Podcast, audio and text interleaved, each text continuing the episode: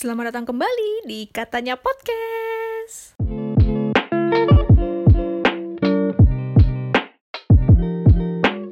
Sebelumnya gue udah take, uh, udah record ya podcast episode kali ini. Cuma kayaknya ada beberapa bagian yang gue nggak serak saat membahas topik kali ini. Sampai akhirnya gue mutusin buat ya udah deh record ulang aja biar biar sama-sama serak. Lo dengernya juga serak, gue ketiknya juga serak. Eh kebalik sih, nggak apa-apa setelah sebulan sebulan ya kalau dilihat-lihat gue nggak update uh, podcast update di feeds uh, Instagram podcast juga. Terakhir kalau nggak salah gue nge-record podcast itu untuk episode 6 Februari yang minggu eh minggu lalu bulan lalu sebelumnya. Ternyata kalau dilihat-lihat udah sebulan karena gue sibuk. Sok sibuk nggak tahu sok sibuk tapi ya intinya gue berusaha untuk menyibukkan diri untuk mengabaikan hal-hal yang sebenarnya nggak perlu gue pikirin yang nggak perlu gue galauin. Jadi ya gue sibuk aja deh. Jadi kalau ditanya sama teman-teman lo ke mana aja sih Indah selama ini? Ya gue sibuk. Lo di chat gak pernah bales lo di telepon gak pernah angkat. Iya gue sibuk gitu. Biar keren gitu. Kayaknya bahasa apa ya bahasa gue sibuk itu kayak ngetren aja gitu. Kayak keren gitu di mata gue ya di telinga gue lah istilahnya. Gue sibuk gitu. Maaf ya gitu. Ya maksudnya gue sibuk untuk urusan gue sendiri. Tapi kalau ada hal yang gue prioritasi ya gue bakal melencang sedikit atau mungkin meleng sedikit dari kesibukan gue tenang aja Terus selain menyibukkan diri, ada juga peristiwa random yang terjadi di hidup belakangan ini. Dan mungkin lo uh, tahu ya kalau dua hari yang lalu gue tuh berduka gara-gara kucing yang baru 4 sampai 5 hari gue pelihara itu meninggal ya mungkin lo yang denger udah sempet lihat juga di instastory yang gue buat gue juga di situ udah cerita kronologinya kayak gimana.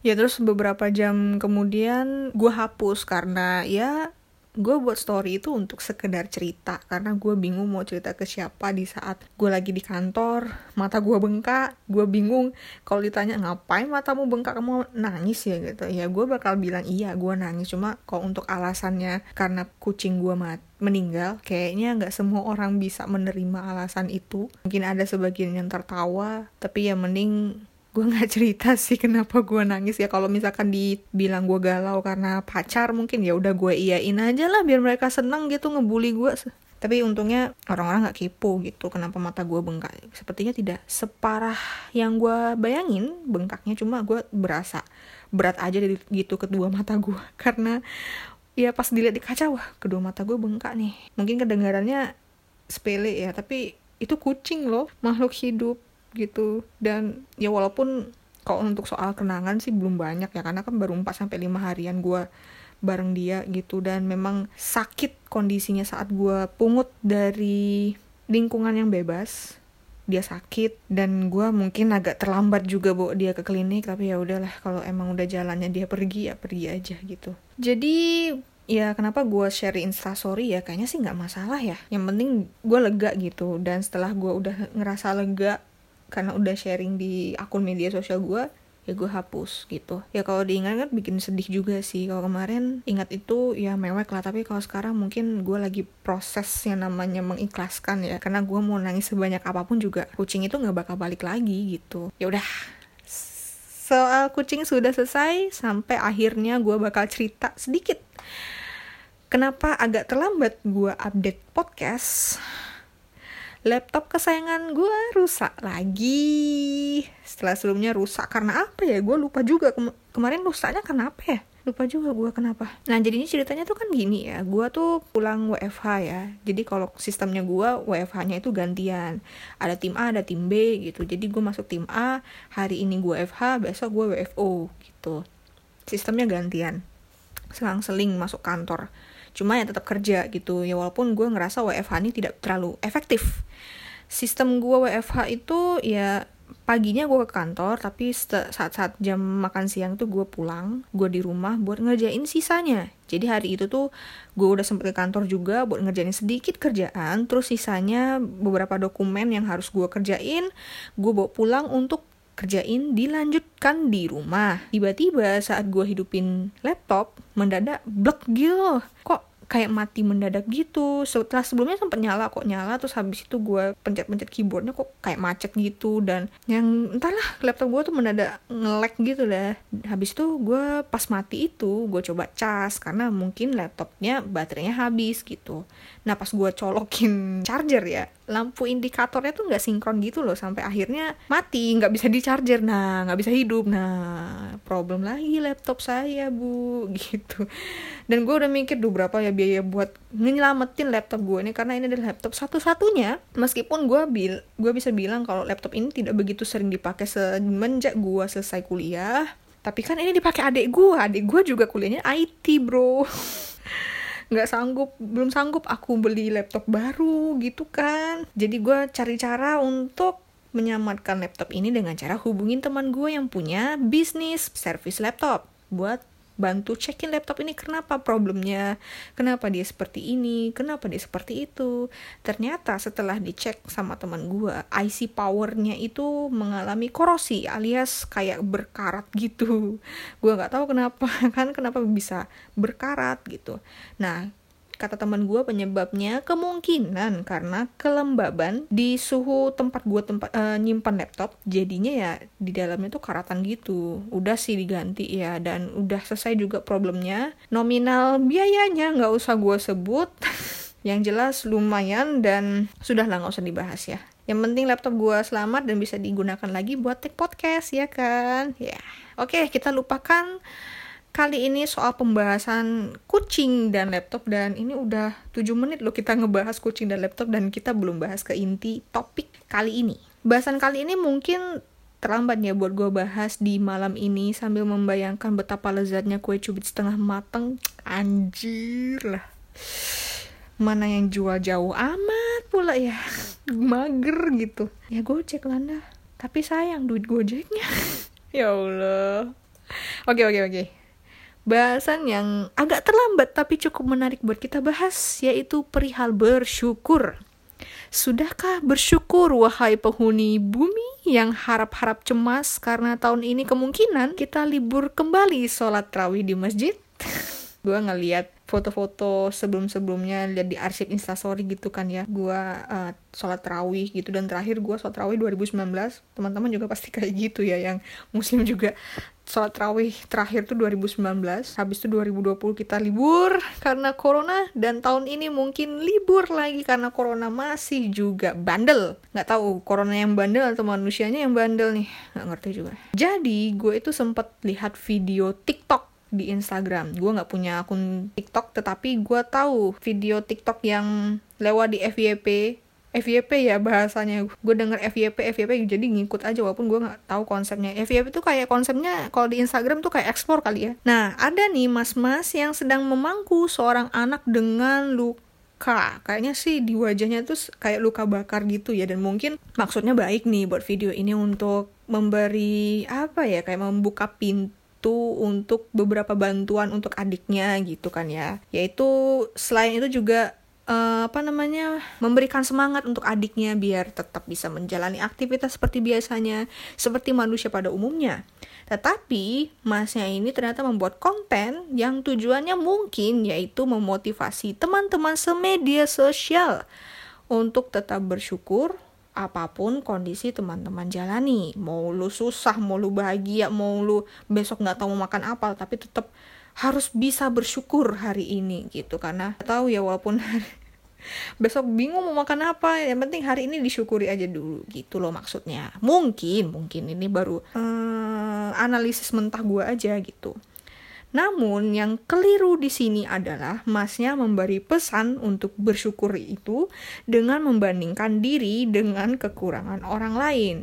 Nah, bandingin kita yang masih sehat walafiat, diberikan fisik yang tidak sed lecet sedikit pun gitu. Mungkin ada beberapa jerawat mungkin. Itu yang dibandingin dengan kekurangan adik yang dia pangku itu kenapa gue bisa bilang keliru gitu. Ya coba kalau kita kita nih misalnya berada di posisi adiknya gitu lalu kita dibanding bandingkan dengan embel-embel bersyukur gitu. Kalau kalian masih diberikan fisik yang bagus kenapa kalian tidak bersyukur dan lain-lain sebagainya gitu. Ya sakit hati nggak sih gitu loh. Hal kayak gitu tuh menurut gue keliru ya dan alias tidak dibenarkan gitu. Mungkin gue sepanjang hidup juga secara nggak sengaja pernah melakukan hal itu dengan embel-embel kata bersyukur gitu. Proses buat mengerti salah atau enggaknya kan itu memang perlu waktu yang cukup panjang ya. Buat hari ini mungkin gue ngelakuin kesalahan biasanya belakangan oh iya gue waktu itu melakukan kesalahan dan bagaimana caranya gue berpikir bagaimana caranya untuk mencari jalan agar itu tidak terulang lagi gitu. Memang sulit rasanya menjadi manusia untuk tidak menyakiti sesama gitu kan ya. Kadang kita ngomongnya udah baik sebaik-baiknya tapi orang-orang biasanya nangkapnya beda gitu kan. Nah menurut gue kalau lo mau bersyukur nih caranya ya sebenarnya banyak sih. Tapi kalau dari gue lihat case-nya kayak gini adalah gimana caranya kita bersyukur pertama membandingkan diri kita dengan orang lain adalah membandingkan diri lo sendiri dengan diri lo sebelumnya. Kalau misalkan hari ini lo ngerasa gimana ya pencapaian lo belum cukup gitu belum cukup bagi lo tapi besoknya lo udah bisa meraih pencapaian itu sesuai dengan target lo nah lo bersyukur karena lo mau ngelewatin proses itu. Atau dengan bertahannya lo di proses yang lo jalani saat ini. Misalnya kalau dalam prestasi sekolah nih lo yang masih sekolah mungkin uh, peringkatnya cuma masuk 20 besar gitu. Ya terus lo rajinin belajar supaya sampai target lima besar dan akhirnya tercapai bersyukurnya itu karena lo mau lewatin proses yang panjang itu. Walaupun lo tahu sebenarnya proses itu agak agak membosankan gitu. Dan capek rasanya tetapi lo mampu bertahan lewatin proses itu mampu lo tetap jalani sebosan-bosannya gimana sekeras-kerasnya gimana tapi akhirnya lo berhasil mendapatkan apa yang lo targetkan. Ya memang namanya proses itu uh, trial and error ya. Ada yang enak ada yang enggak juga gitu. Nah kalau misalkan posisi lo udah kerja nih terus lo capek lingkungan kerja itu pasti menurut gue ada toxic people ya. Tapi lo masih mau bertahan karena mungkin toksiknya itu masih bisa lo tolerir lah masih bisa ya udah istilahnya kayak lo udah tahu jalan uh, jalan keluarnya jalan pintasnya buat tetap meredakan emosi tetap let it flow lah gitu. Kayak udah biasa udah mental aja gitu kalau ada gosip-gosip atau omongan yang mencampuri hidup uh, orang lain gitu kan ya. Udah mental lah dari telinga gitu. Dan lo yakin bisa lewatin itu. Sehingga yang awalnya mungkin karena toxic people itu bikin lo untuk memilih resign ternyata bos lu ngangkat lu jadi manajer. Misalnya nih ngangkat jadi manajer karena manajer tuh memerhatikan uh, kinerja lo yang dari awal mungkin masih lemot-lemot baik tapi akhirnya bisa uh, melewati proses sampai akhirnya lo bisa diangkat jadi manajer itu. Nah yang disyukuri itu adalah proses yang lo jalani dan itu patut lo syukuri. Karena gue yakin ya proses kehidupan orang orang kan beda-beda gitu. Berat bebannya juga beda jalan ditempuh juga beda.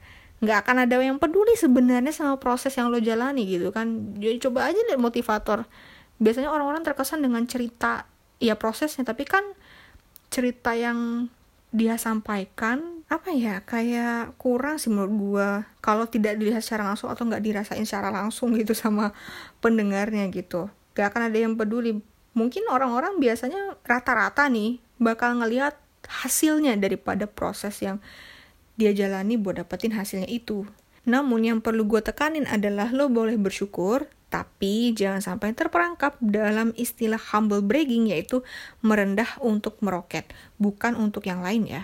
Jadi, membandingkan diri dengan kekurangan orang lain tuh nggak dibenarkan ya, gengs. Mending kita membandingkan diri dengan kekurangan diri sendiri yang sudah lalu untuk jadi bahan motivasi atau bahan menghilangkan insecure.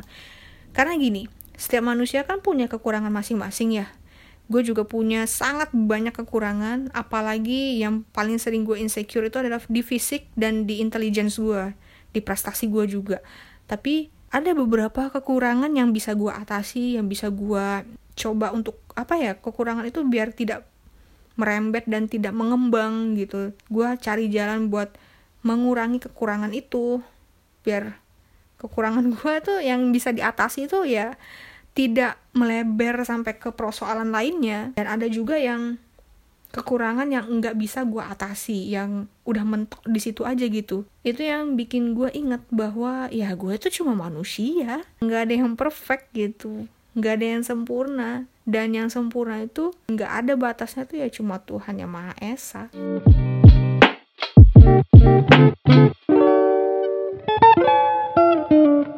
Oke, sekian dulu episode kali ini.